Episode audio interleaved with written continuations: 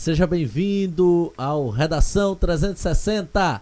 Dessa vez, nós vamos comentar um pouquinho mais sobre educação financeira no século 21, principalmente ligado a você jovem que nos ouve e que vai com certeza fazer um grande concurso público, um grande Enem e outros tantos vestibulares e redações por aí. E para falar um pouquinho mais sobre esse tema, um tema tão factual, um tema de tamanha importância, de tamanho valor social, por que não dizer? Estamos aqui recebendo dois contadores entusiastas desse tema, por que não dizermos assim? São eles Valesca e Pedro. Vou chamar ambos para a conversa. Inicialmente vou chamar Pedro. Pedro, boa noite, boa tarde, bom dia, presente-se. Olá, Mário. Boa noite. Como vai? É, eu sou Pedro, como você bem falou. Sou contador já desde 2013, formado na Universidade Federal do Rio Grande do Norte, onde desde aquela época já venho atuando na área. E é isso aí. Olá, boa noite, boa tarde, bom dia. Eu sou a Valesca, sou contadora também, formada pela UFRN e sou gestora hoje do grupo Faz Soluções, que compõe com a Faz Contábil e a Faz Finanças. E é um prazer estar aqui hoje discutindo esse tema de alta relevância social. O prazer é todo nosso, tanto meu como âncora do Redação 360, como claro de todos os nossos ouvintes. E aí, sem mais delongas, a gente volta a apresentar rapidamente a proposta do nosso programa, do nosso podcast. Lembrando a você que todos, todas as segundas-feiras do ano, até o dia da redação do Enem, nós vamos ter uma proposta de redação e uma redação modelo disponível gratuitamente para você no blog redacal360.blog.br.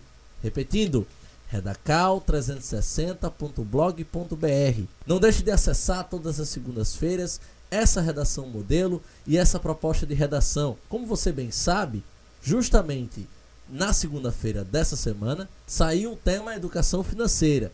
E é justamente por conta disso que a gente recebe essa presença ilustre desses dois grandes contadores e, como disse também, entusiastas do tema educação financeira. E para introduzirmos um pouco mais essa conversa, eu vou chamar a Valesca para me conceituar um pouquinho mais quando surgiu a noção de educação financeira e como é que nós podemos traduzir isso para o nosso público. Bom, Mário, eu diria que não tem um momento específico de surgimento da educação financeira. Na verdade, desde quando surgiu o sistema capitalista, que teve os seus primeiros passos na era do mercantilismo, isso entre os séculos 16 e 17, as pessoas começaram a ter a necessidade de se adaptar ao novo conceito de dinheiro e suas variáveis. Ou seja, começaram a ter a necessidade de lidar com moedas começaram a surgir relações de troca, domínio e poder, com bases econômicas e sociais. E que isso perdura até os dias de hoje. Então, a educação financeira, ela veio como uma resposta para orientar a tomada de decisões, informando sobre os serviços financeiros ofertados, sobre necessidades e desejos de consumo, a necessidade justamente de guardar, a necessidade de ter o conhecimento de investimentos e rendimentos. Então, foi diante de todo esse contexto que surgiu como necessidade a educação financeira. Pedro, trazendo você um pouco mais para a conversa, eu queria que você me definisse o que de fato seria essa educação pode se trazer com suas palavras ou através de definições teóricas. O que na verdade o nosso aluno está, está aflito até o momento é em saber como é que ele pode trazer uma definição mais clara dentro do seu texto, dentro de uma introdução, dentro de um parágrafo argumentativo. Bem, Mário, é, trazer a definição sobre educação financeira não é tão simples, mas a gente pode dizer que é, ela é a capacidade de fazer julgamentos inteligentes e decisões eficazes em relação ao uso e gestão do dinheiro. De forma mais concisa, seria isso. Mas se preferir outros conceitos, também podemos pensar que ela se trata muito sobre o controle diário das nossas despesas, despesas dessas de cartão de crédito, taxas de cartão de crédito, financiamentos bancários, empréstimos, custo-benefício de empréstimos e por aí vai. Ok, meu querido. Basicamente, vocês trouxeram muito bem o que de fato seria uma conceituação, uma perspectiva histórica sobre educação financeira. Mas algo me vem muito à mente. Por exemplo, como professor de língua portuguesa, principalmente de redação, sempre vem à minha mente quais literatos a gente pode citar, quais são as boas referências que a gente pode trazer para a nossa redação. E eu gostaria de saber de vocês, quais são os grandes literatos que trabalham com o tema educação financeira, a, bi a bibliografia que eles trazem e principalmente como é que eles abordam esse tema dentro de seus livros. Bem, Mário, sobre alguns principais teóricos da educação financeira e literatura recomendadas, podemos pensar no livro dos Segredos de Mente Milionária, do autor Harvey Ecker. Neste livro, o autor mostra 17 diferenças entre a forma de pensar dos milionários e das outras pessoas medianas, assim considerado. Também temos o livro tão famoso Pai Rico, Pai Pobre, do Robert Kiyosaki. Esse mesmo. Ele é um dos maiores clássicos sobre investimentos. O autor mostra através de suas experiências pessoais conceitos sobre construção de riqueza, finanças pessoais e empreendimentos. O ponto central desse livro, por exemplo, é a diferença entre o pai pobre, sem controle financeiro, e o pai rico, que mostra o caminho do sucesso financeiro para o filho. Também temos o livro do investidor inteligente, do Benjamin Graham. O autor mostra como diversificar investimentos, ensinamentos sobre análise fundamentais e alocação de ativos. Ele é considerado um dos maiores investidores da história dos Estados Unidos. Você vai conhecer nesse livro, na prática, as estratégias utilizadas para alcançar o sucesso financeiro a longo prazo. Mário, eu diria que esses que Pedro comentou são, sem dúvida, clássicos da literatura da área. Porém, hoje a educação financeira está muito disseminada. Digamos que hoje a educação financeira, do sua visão histórica, vive o seu melhor momento, devido à facilidade de informação, principalmente através de canais. E aí a gente tem vários icônicos, como o Me Poupe, o Primo Rico, que são outros tipos de informações de fácil acesso que as pessoas podem obter sobre o assunto e assim conseguir se aprofundar um pouco mais e aprimorar seus conhecimentos. Muito interessante, inclusive o nosso público, acredito eu, ele tem uma relação muito próxima com, com esse boom, por que não dizer tecnológico, dos últimos anos, através desses canais de YouTube, dos podcasts, desses grandes influentes, por que não dizermos assim, né? Ligados, obviamente, à questão financeira, à educação financeira e principalmente à, gama de investimentos, por que assim não dizer. E é justamente com esse ponto que eu chamo a atenção para a história do Brasil. Primeiro ponto: falar sobre investimentos hoje é algo muito fácil. É muito fácil porque nós estamos, em tese, num país com economia de certo modo controlada, uma economia sustentável. Somos ainda uma das dez maiores economias do planeta. As crises econômicas não são crises tão devastadoras como outrora, mas nem sempre isso foi realidade. Por exemplo, década de 80, a chamada década perdida, foi também um período de hiperinflação. Aí eu pergunto a vocês, como é que poderíamos exercer educação financeira em um contexto de hiperinflação? Bom, Mário, eu diria que nossa economia, por essência, sempre foi inflacionária. Desde os anos 40, não é raro ver nossa moeda acima de dois dígitos de inflação. O cenário de hiperinflação nos anos 80 e 90 piorou tudo isso. Então, o que é que houve? Houve uma geração inteira de jovens e adultos que teve que aprender a gastar todo o seu dinheiro para não vê-lo virar pó em poucas horas, que era justamente o que acontecia nesse cenário dos anos 90. Ou seja, no meio disso tudo, houve pelo menos três trocas de padrões monetários e o tão lembrado confisco das poupanças no governo Collor. Dessa forma, pelo menos três gerações de brasileiros conviveram com um alto grau de incerteza das ações desastrosas do governo no plano econômico. Então, ou seja, na época, guardar dinheiro em uma conta bancária Era uma atitude muito arriscada e para poucos. Por qual motivo eu vou guardar dinheiro na minha conta bancária se o governo pode vir lá e tomar? Então as pessoas se acostumaram a gastar tudo que recebe. Diante de tudo isso, todas essas terríveis experiências acabaram sendo passadas de geração em geração nas famílias brasileiras. E falar em investimentos se tornou uma espécie de grande tabu para os brasileiros. Ou coisa de rico. As pessoas achavam que investimentos não era para qualquer um, só quem de fato realmente tivesse condições que poderia investir. E o resultado disso tudo é o desestímulo, a questão da poupança e de investir como um todo, que ocasiona um descuido nas finanças. E a responsabilidade acaba sendo do passado inflacionário, que veio por décadas a fio até a estabilidade com o plano real. É muito interessante, Valesca. Vou contar uma historinha que eu acabei contando aqui nessa resenha pré-pauta, né?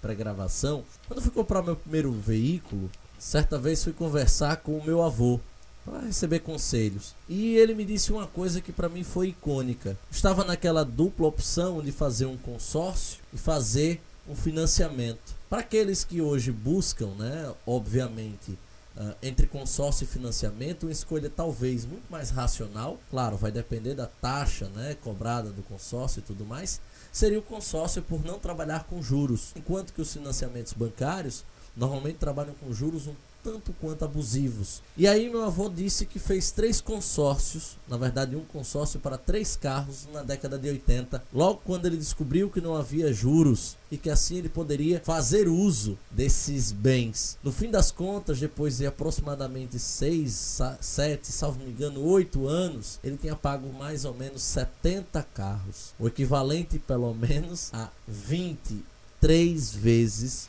o número de veículos que ele acabou usufruindo. E aí ele me disse que isso aconteceu justamente pela situação caótica do Brasil e que por nós vivermos em um país que historicamente teve uma economia instável e sempre atrelada a esse quesito, a esse mal da inflação, esse monstro da inflação, ele me aconselhava nunca fazer um consórcio e sim a fazer um financiamento. Porque se o país entrasse num caos, em tese eu não perderia. Então ele disse: investimento é trabalhar com risco. Aqui você vai perder, vai pagar dois carros, mas ciente de que vai pagar dois carros, no caso o financiamento. No consórcio você vai pagar um carro, talvez um carro ponto dois, mas se der um problema grande, o Brasil entrar numa guerra, o que quer que seja, a economia, a moeda forem para o espaço, você vai entrar em colapso junto ao, ao Brasil. Vai pagar uma conta que em tese não seria sua. Isso mesmo, Mário. É, naquela época, o primeiro anúncio de alta de preços, todos temiam que tudo pudesse subir, então saíam correndo para as compras. E isso, é claro, causava filas gigantescas, né? Um fogão de brinquedo, por exemplo, poderia custar mais do que um fogão de verdade. Um negócio que a gente não tem como pensar, imaginar nos dias de hoje. Muitas pessoas, assim que recebiam seu salário, já corriam para os supermercados para comprar tudo o que podiam. É interessante demais essa reflexão que você trouxe, Pedro justamente porque ela foge muito do hábito, por exemplo, desse nosso ouvinte. Provavelmente você aí com 18, 19, 20 anos, enfim, a idade que seja, talvez não tenha a mínima noção do que viria a ser acordar um dia de manhã, ir para um supermercado completamente lotado com toda a sua família tendo inclusive limitações de compra. Né? Por exemplo, você tinha em alguns supermercados uma limitação de 5 litros de leite. Então você tinha, sei lá, 3, 4 filhos, você fazia com que cada filho comprasse 5 litros de leite. E aí, olha que situação dramática. Era uma feira mensal, uma feira que não cabia nem mesmo num carro, num automóvel para se trazer para casa. E outra, a depender da época, você precisava levar um carrinho cheio de dinheiro para pagar, já que a inflação era tão absurda que a quantidade de notas né, e de valor, basicamente, das notas era, era ínfima. Então a compra dava não sei quantos milhões né, de cruzados, de cruzeiros, vai depender, obviamente, da época em que nós estamos recorrendo. E é justamente com, com esse item que a gente faz questão de chamar a atenção para um outro, um outro quesito um quesito de sobrevivemos a, a, a, essa, a esse período de hiperinflação, sobrevivemos a esse período de caos econômico, de caos financeiro. Estamos hoje em um país com economia de certo modo consolidada, salvo me engano, a oitava economia do mundo, já fomos a quinta, né? Salvo me engano, no ano 2011, estando novamente hoje em uma situação de tentativa de novo equilíbrio financeiro. E aí eu venho com a seguinte reflexão e principalmente questionamento: quais seriam hoje os principais modelos de investimento que vocês, contadores, pessoas especialistas nesse determinado assunto, aconselhariam o nosso ouvinte a fazer? Principalmente quais são os diferentes tipos de investimento? Mário, hoje a gente tem um mundo de investimentos. Então, a gente especificar aqui todos os tipos seria assunto para mais uns dois ou três podcasts.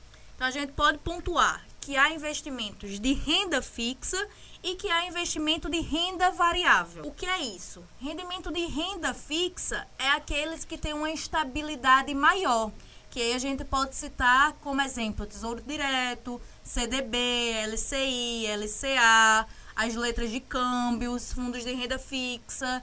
Então, eles têm uma segurança maior e consegue e acaba tendo um, um, retorno menor quando comparado aos investimentos de renda variável.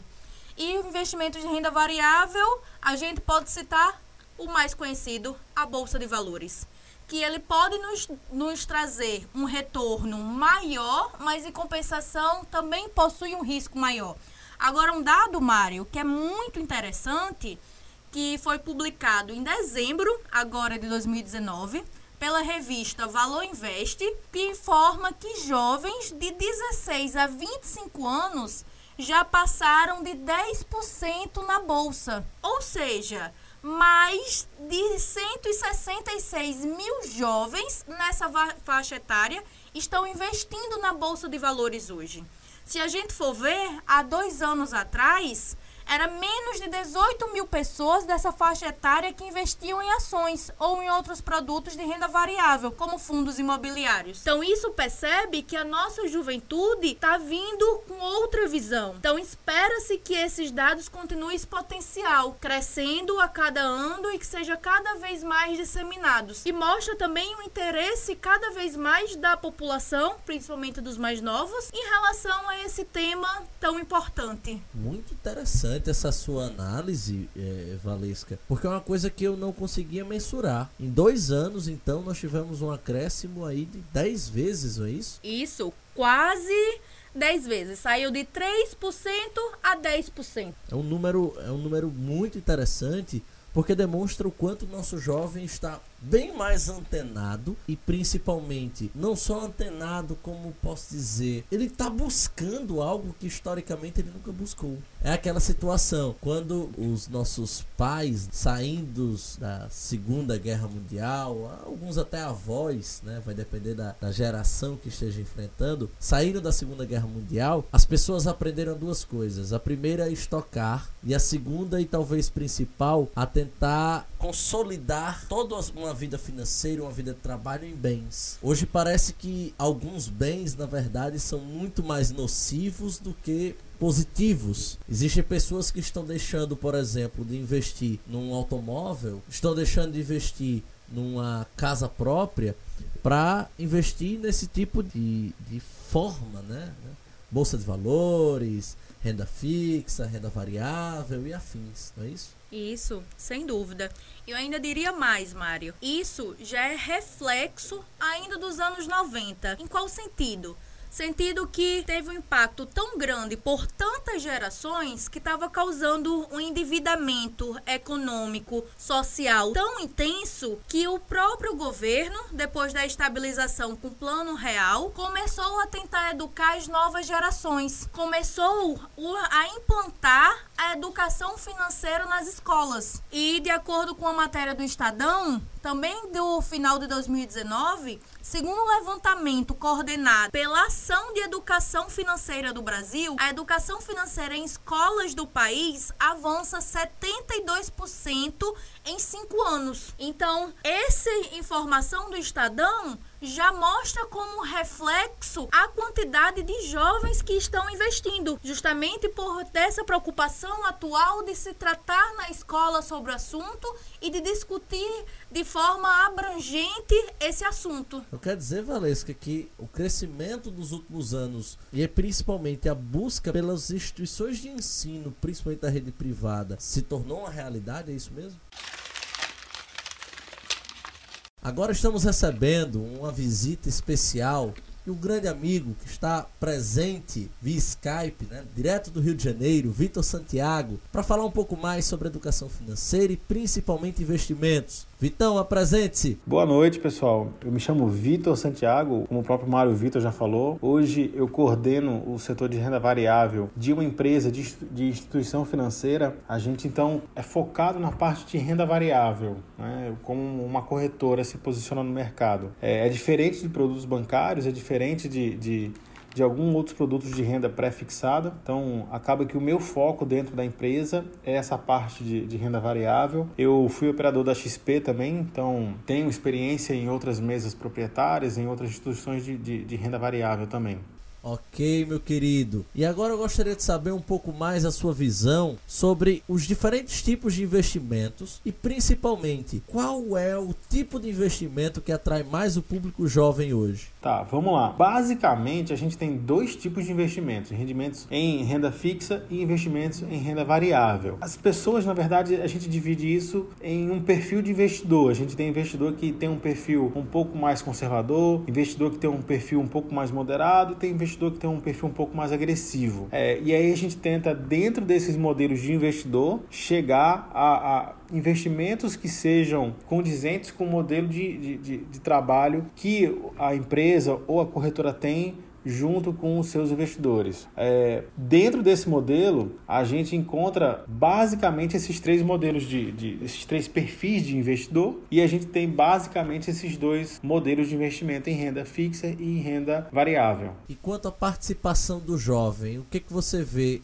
O que seduz mais o jovem em relação a isso? Esse é um ponto interessante Mário Vitor, porque eu vejo no dia a dia lá da empresa é esse público jovem migrando muito para a renda variável. E existe, lógico, um fator de risco nisso, mas existe uma propensão a um ganho mais alto. Então, como eu acredito que o jovem, ele às vezes esteja disposto a perder um pouco mais para poder ter uma rentabilidade maior, ele acaba preferindo investir em renda variável. É lógico que não todo o capital, mas uma parte desse capital acaba sendo alocado em renda variável. Perfeito, meu querido. E agora eu retorno aqui ao meu amigo Pedro chamando ele para discussão, falando um pouco mais sobre um período de crise. Como que nós estamos vivendo hoje? Um período de crise quase que humanitária através do coronavírus. Pedro, o que você aconselha em relação ao investimento em bolsa de valores em uma situação como essa de hoje no caso do coronavírus? Bem, Mário, este evento como o de hoje, que é o do coronavírus, já se repetiu em momentos atrás, em épocas do passado inclusive recentemente. Investidores que compraram ações naquela época em períodos de baixa, em meio a casos de epidemia similares ao do coronavírus, acabaram se beneficiando com bons retornos no futuro. A orientação que hoje em dia é indicada aos investidores é que mantenham a calma e busquem papéis com bons fundamentos e resultados para investir. A curto prazo pode ser desafiador isso, claro, mas no longo prazo a gente continua com uma visão positiva. Você, Valesca, o que pensa? O que, que a gente pode fazer em uma situação como essa? Mário, Pedro falou muito da visão de quem está pensando em investir. Se a gente pensar em quem já investiu e que está vendo os papéis despencando, eu acho que é um momento delicado, mas não de pânico. É necessário justamente parar, avaliar e analisar todo o cenário e contexto como um todo para não tomar decisões por impulso. Então, sem dúvida, uma epidemias como o coronavírus acaba afetando a economia mundial e diretamente as bolsas de valores, que para alguns pode ter um lado positivo no sentido de oportuno, enquanto para outros pode ter esse lado negativo, de que já possuía investimentos e está vendo diante dos próprios olhos despencarem e o e eles se pulverizarem. Porém, como se trata de um justamente de investimentos de renda variável, é algo que é necessário ter o conhecimento, sobretudo sobre relação aos riscos, pois são investimentos que trazem retorno maior, mas em compensação a segurança já é menor, principalmente num cenário como esse. Excelente. Vitor, meu querido, você na figura de um trader, né? Por favor. Posso falar uma coisa aqui rapidinho? Eu, eu escutei o pessoal falando sobre esse, esse momento do coronavírus e tem um, um, ponto que eu acho muito importante, que é assim, é, em relação à Bolsa de Valores, agora tá barato. A gente, por exemplo, viu o Petrobras cair 7% em um dia, assim. Quem é um grande acionista da Petrobras, quando vê uma situação dessa, em geral não vai se desfazer da sua posição, em geral não vai entrar em pânico. Em geral, esses tipos de players, acionistas, esses traders que, que operam com uma certa, um certo conhecimento, digamos assim, eles tendem a comprar mais, porque esse ativo ficou barato. Por exemplo, quando houve a queda da barragem de Brumadinho, a Vale chegou a cair 6% em uma manhã. É uma variação muito alta em pouco tempo. Quem mais comprou ações da Vale foi a própria Vale, porque as ações começaram a ficar baratas. Então, é lógico que concordo com, com todo mundo, os pontos de vistas, mas é, existe a diferença do público leigo que está ali colocando algum dinheiro no mercado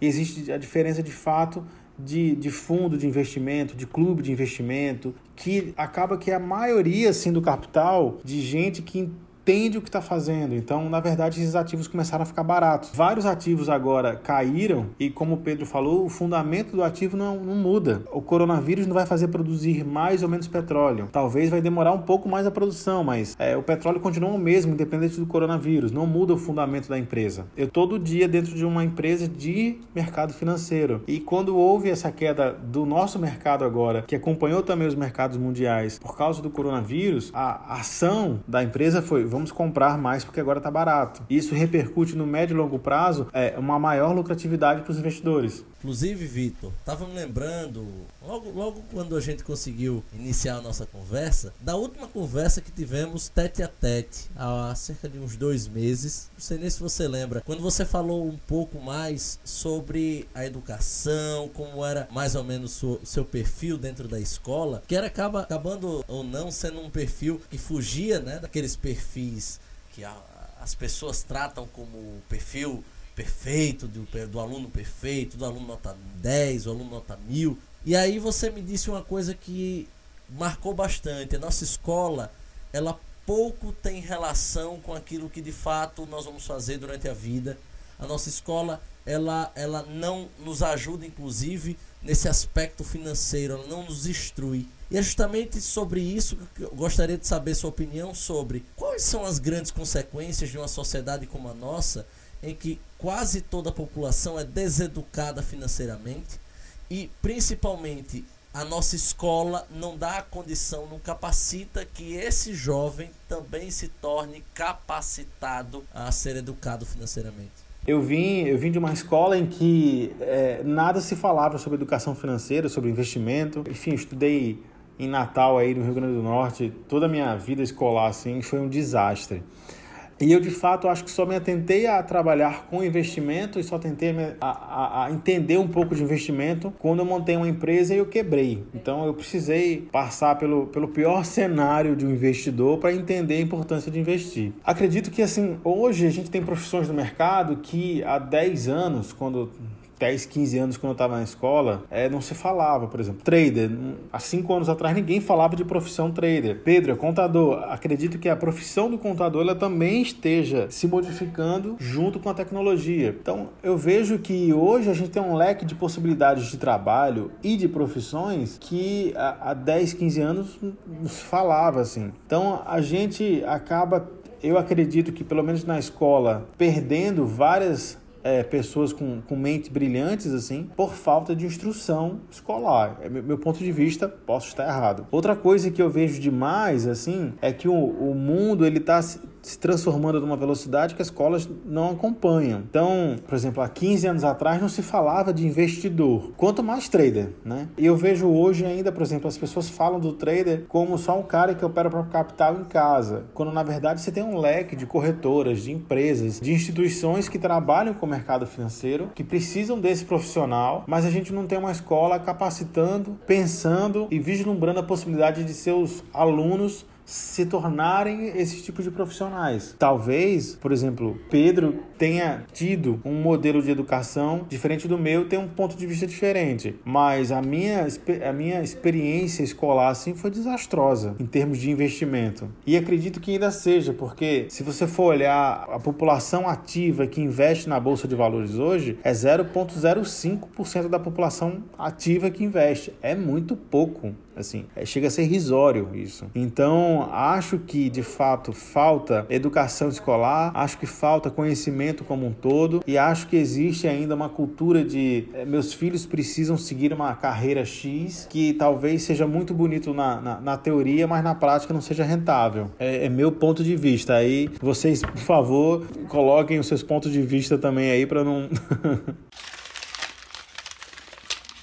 É isso mesmo, Vitor. Hoje em dia, as profissões que estão a ser criadas daqui a 5, 10 anos, uma grande parte dela ainda está longe de começar. O que acontece? A minha educação financeira foi baseada muitas vezes na economia. Eu, desde moleque, vi muito meus pais na economia, tentando juntar dinheiro, que hoje em dia simplesmente eu até discordo de como foi feita em alguns pontos. Hoje em dia a gente vê que juntar dinheiro em poupança já não é a melhor aplicação. A gente vê que investir em bolsa de valores, em outros tipos de investimentos de renda fixa e outros segmentos é muito mais rentável e inteligente a gente fazer hoje em dia. Eu acrescentaria não só a questão de escolas, como tanto o Pedro como o Vitor citaram, como também até de cursos de nível superior, como contadora e profissional que atua na área lidando com diversas empresas, a gente percebe que há uma carência dessas informações. Então, é um assunto que não é não só tratado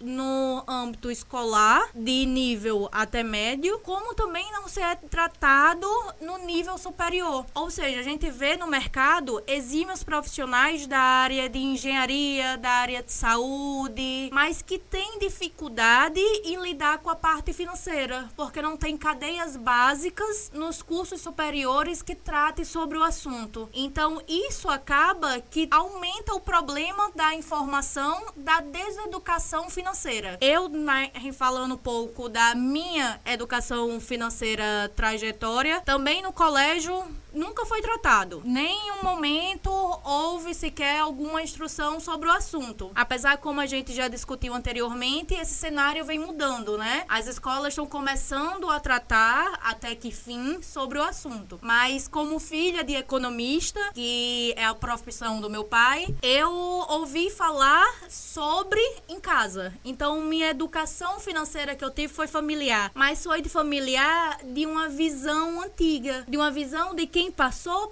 pelos momentos históricos que a gente discutiu, dos anos 80, 90. Então, eu tive uma certa educação financeira, familiar, devido à formação do meu pai, mas algo totalmente, digamos, para hoje desatualizado, devido justamente ao fluxo de informações que vem mudando, que vem alterando e que a gente tem que estar tá acompanhando. E que no ramo financeiro também, como o Vitor comentou, com as novas profissionais, as novas profissões da área, vem justamente alterando e crescendo, né? Valesca, é, pegando inclusive um gancho nesse seu depoimento, eu gostaria que você me falasse um pouco mais aonde estão as mulheres nesse cenário, aonde estão as mulheres nesse mundo de investimento. Mário, essa é uma pergunta que tem duas vertentes bem distintas. A gente tem algumas mulheres que vêm se destacando demais nessa área. E aí a gente pode citar Natália Arcuri, que tem um dos maiores canais sobre educação financeira do mundo e que cada vez mais vem se destacando e como ela mesmo diz, a sua proposta e objetivo é justamente a desfudência do Brasil e ela vem justamente produzindo um material muito bom, gratuito e vem, vem se tornando referência mundial na área. Então, em contrapartida, a gente tem outras mulheres que acaba que por falta de independência financeira acabam se submetendo submetendo a certas situações. E a gente pode até levar em considerações questões como violência doméstica. Infelizmente, a submissão feminina muitas vezes tem relação econômica, por, justo por ter toda a questão cultural de que a mulher tem que ser a dona do lar, a mulher tem que cuidar da casa e dos filhos. Infelizmente, ainda tem isso. E por não ter independência financeira, ela acaba se submetendo a certas situações. E aí é que entra a questão do protagonismo feminino. E a gente, como mulheres, conseguir também obter nossa independência financeira, conseguir obter o nosso lugar no mercado e conseguir também nos destacar diante de toda essa, essa situação. E por meio disso, até se livrar de certos tabus que a sociedade impõe. O que, que você pensa disso, Vitor? Olha, Mário Vitor, há uns dois meses atrás eu fiz um evento. É, a gente costuma fazer mensalmente um evento chamado Café com Trade, onde eu geralmente trago pessoas para falar sobre o mercado financeiro. O último que eu fiz em Natal, que foi uns dois, três meses atrás, o tema era mulheres no mercado financeiro. E aí tem um ponto interessante que eu chamei uma amiga minha, que foi aluna minha, na época que ela fez o meu curso, acho que ela devia ter uns 14 anos, 15 anos, e ela trabalhava para o Google. E ela fez o curso, ela opera. E a ideia na verdade era trazê-la para essa palestra assim esse momento para fazer um bate-papo sobre de fato as mulheres no mercado financeiro. Eu penso primeiro que antes de, de relacionar ter poucas mulheres nesse mercado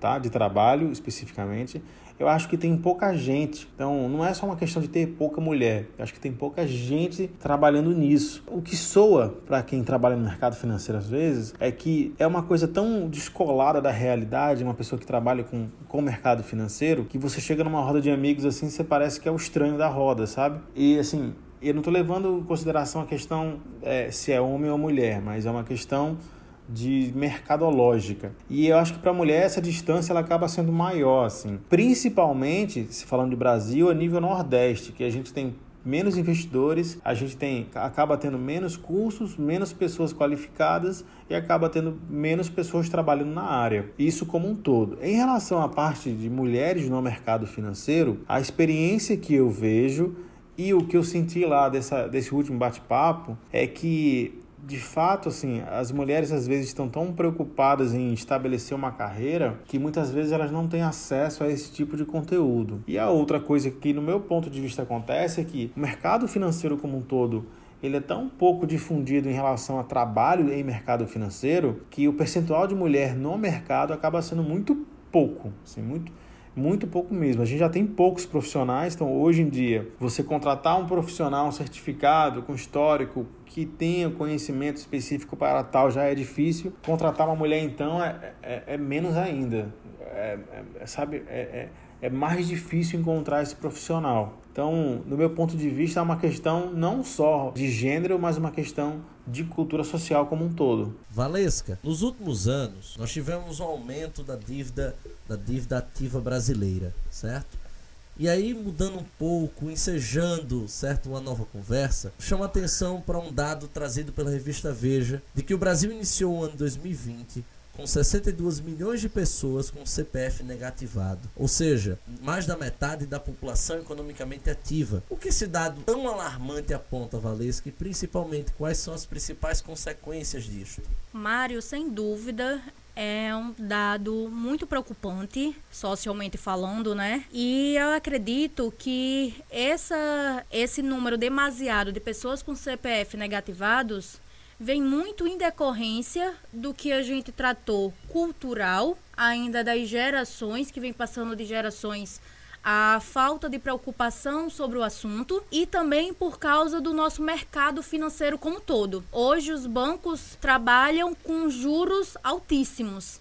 Então, se a gente for pensar em juros de cartão de crédito, de financiamentos, acaba que são demasiados e acabam influenciando as pessoas a chegar a esse patamar. Outro fator também muito interessante, eu levaria a questão da carga tributária. De acordo com um estudo do Instituto Brasileiro de Planejamento Tributário, o trabalhador brasileiro precisa trabalhar mais de cinco meses apenas para pagar impostos ao governo. Ou seja, é uma carga tributária tão alta que isso acaba pesando também no bolso do trabalhador brasileiro e acaba dificultando a liberdade econômica como um todo. E aí, nesse cenário, o resultado é de que a gente tem praticamente 50% dos brasileiros endividados, sem fazer nenhum tipo de investimento, e a maioria também, quando se trata-se de aposentados, também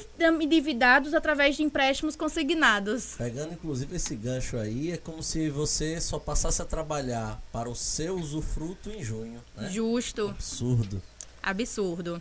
Victor. Mas infelizmente é a nossa realidade brasileira. Vitor, o que, que você pensa disso? Olha, existe um estudo de um cara chamado Laffer e ele traçou um, enfim, a curva de Laffer que ele faz um parâmetro de, tempo e a quantidade de imposto que você paga. Então, ele diz que quanto mais imposto você paga numa quantidade menor de tempo, menor vai ser a arrecadação. Então, é, existe uma hora que quanto mais você subir os impostos, lógico, maior você vai ter uma arrecadação, mas em determinado momento essa arrecadação ela começa a cair, mesmo você aumentando os impostos. Ou seja, a gente começa a entrar numa discussão do ovo ou galinha. É, eu preciso aumentar mais impostos para ter uma maior arrecadação ou eu preciso diminuir os impostos e as pessoas vão acabar pagando mais impostos? Não no fato de você pagar ou não imposto em cima do que é tributado, mas em cima do que talvez esteja sendo sonegado. Eu acredito que no Brasil a gente tem alguns pontos a serem pensados além só disso. Por exemplo, em 2008, a taxa Selic, que é a taxa básica de juros, chegou a bater 16,25. Em 2014, chegou a bater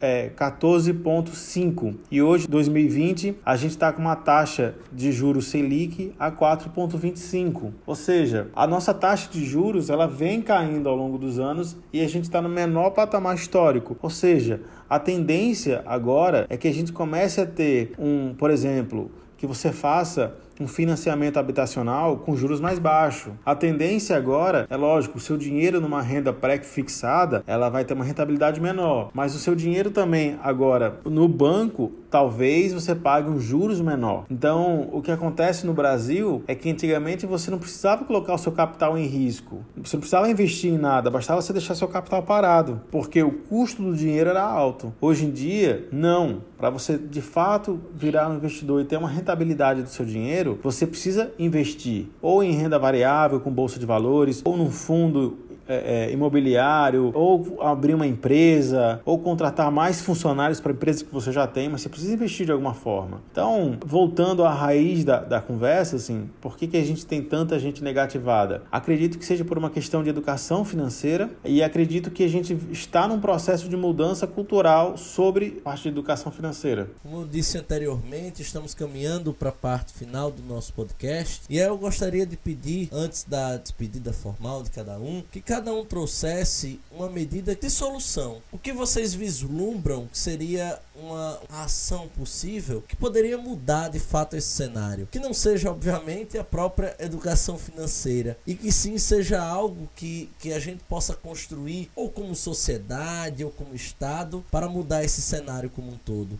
Valesca? Bom, Mário, eu acredito que a educação financeira é a base de mudança para isso, né? Quanto mais a gente conseguir disseminar a ideia, quanto mais as pessoas conseguirem ter acesso, quanto mais as pessoas conseguirem ter interesse, porque o acesso já está bem mais fácil, falta muitas vezes o interesse, a gente consegue reverter esse cenário. Mas, fora isso, eu acho que outra questão que poderia, que influencia, na verdade, diretamente são as políticas econômicas. Então, a gente possuir políticas econômicas voltadas para a sociedade. Eu acho que isso vai ajudar também a reverter todo esse quadro que a gente discutiu durante todo esse tempo. Pedro, por favor, seu olhar, o que, que você poderia aplicar de solução para uma medida como essa? Eu daria exemplos práticos é, relacionados à nossa educação financeira, como por exemplo, escolhas inteligentes. Ninguém precisa deixar a diversão de lado para economizar. Muitas vezes fazer a troca inteligente já é o suficiente. Compras versáteis também outra possibilidade. Dicas de compras que valem para todas as vertentes, por exemplo, vestuário, ao que se consome no supermercado. É importante ter foco e entender o que realmente vale a pena. O que vale ser substituído é preciso pensar e analisar. Vitor, eu acho que, que a gente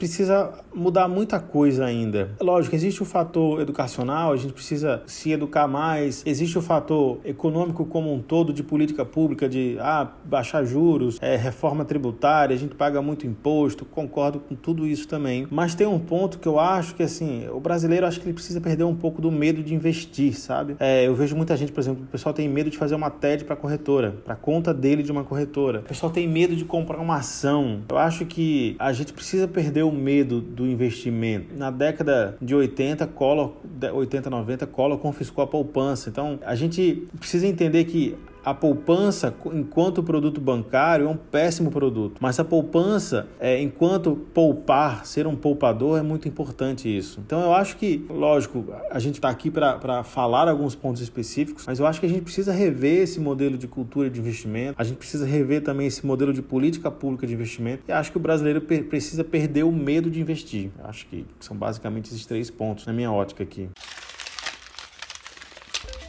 Perfeito. Aproveitar, Vitor, que você está aqui, pedir para primeiro agradecer pela sua presença que abrilhantou e pedir para que você deixe suas redes sociais e que deixe uma despedida agora para o nosso público. Pessoal, é, enfim, quem quiser saber um pouco mais do meu trabalho, eu sou bem ativo nas redes sociais, então é Vitor Santiago, Vitor Sem Seio Santiago com TH. Lá a gente fala todo dia sobre mercado financeiro, faz um panorama das notícias que estão acontecendo no mercado e, enfim, a minha, a minha dica, a minha sugestão sugestão, minha singela sugestão a vocês aí que estão me ouvindo é invistam. Invistam em mercado, invistam nos seus sonhos, invistam nos seus planejamentos aí. Tira a bunda da cadeira e estude, invista, acredite mais em vocês, que vocês são capazes e, de fato, assim, invista. Esse é o que eu deixo para vocês aqui. Só lembrando, pessoal, que Vitor saiu de um trânsito terrível na cidade do Rio de Janeiro para estar tá aqui conosco nessa quinta-feira de gravação à noite. Muito obrigado,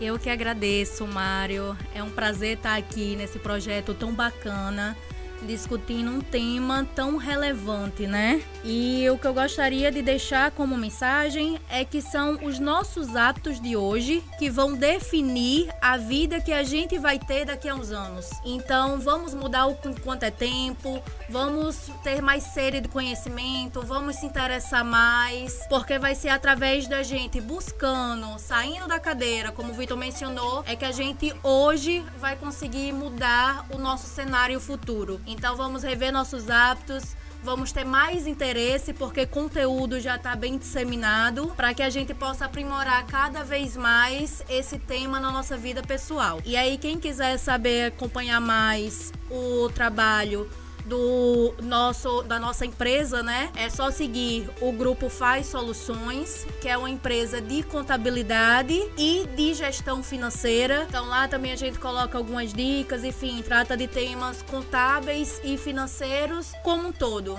Pedro, muito obrigado. Muito obrigado, Mário. É uma honra e é um prazer participar desta, dessa sua ideia incrível, dessa mesa redonda incrível com participação, participações ilustres de Valesca como de Vitor. E o que eu deixo aqui é que a gente multiplique nas mesas de restaurantes, bares, escola, trabalho o assunto educação financeira. Que a gente tire a bunda mesmo da cadeira e, como o Vitor falou, e saia sem medo a investir, seja em renda fixa, variável, de acordo com o seu perfil, mas que pesquise, dedique-se e multiplique o conhecimento sobre educação financeira. Quem quiser seguir um pouco e conhecer um pouco do nosso trabalho, é só seguir o grupo Faz Soluções e temos muito assunto, muitos assuntos bacanas lá, interessantes a todos. Pois é isso, pessoal.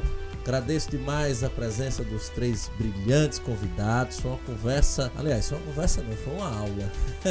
Nós aqui do grupo Redação 360 somos muito gratos pela presença de todos vocês. Fazer alguns jabás rápidos. Quem não conhece um pouco mais do Redação 360, pode me seguir nas redes sociais, mario.v.maciel. Seguir também o nosso cursinho que dá toda uma, uma base para vocês uh, desenvolver uma boa redação, que é arroba retacurso cursos, né? Fica lá no Shopping Seaway. E principalmente, galera, tentar sempre seguir o nosso blog, redacal360.blog.br. Como disse, todas as segundas e quintas temos atualizações. Segundas com propostas de redação, redação modelo. Quintas-feiras, sempre com um novo podcast. Muito obrigado a todos. Até a próxima.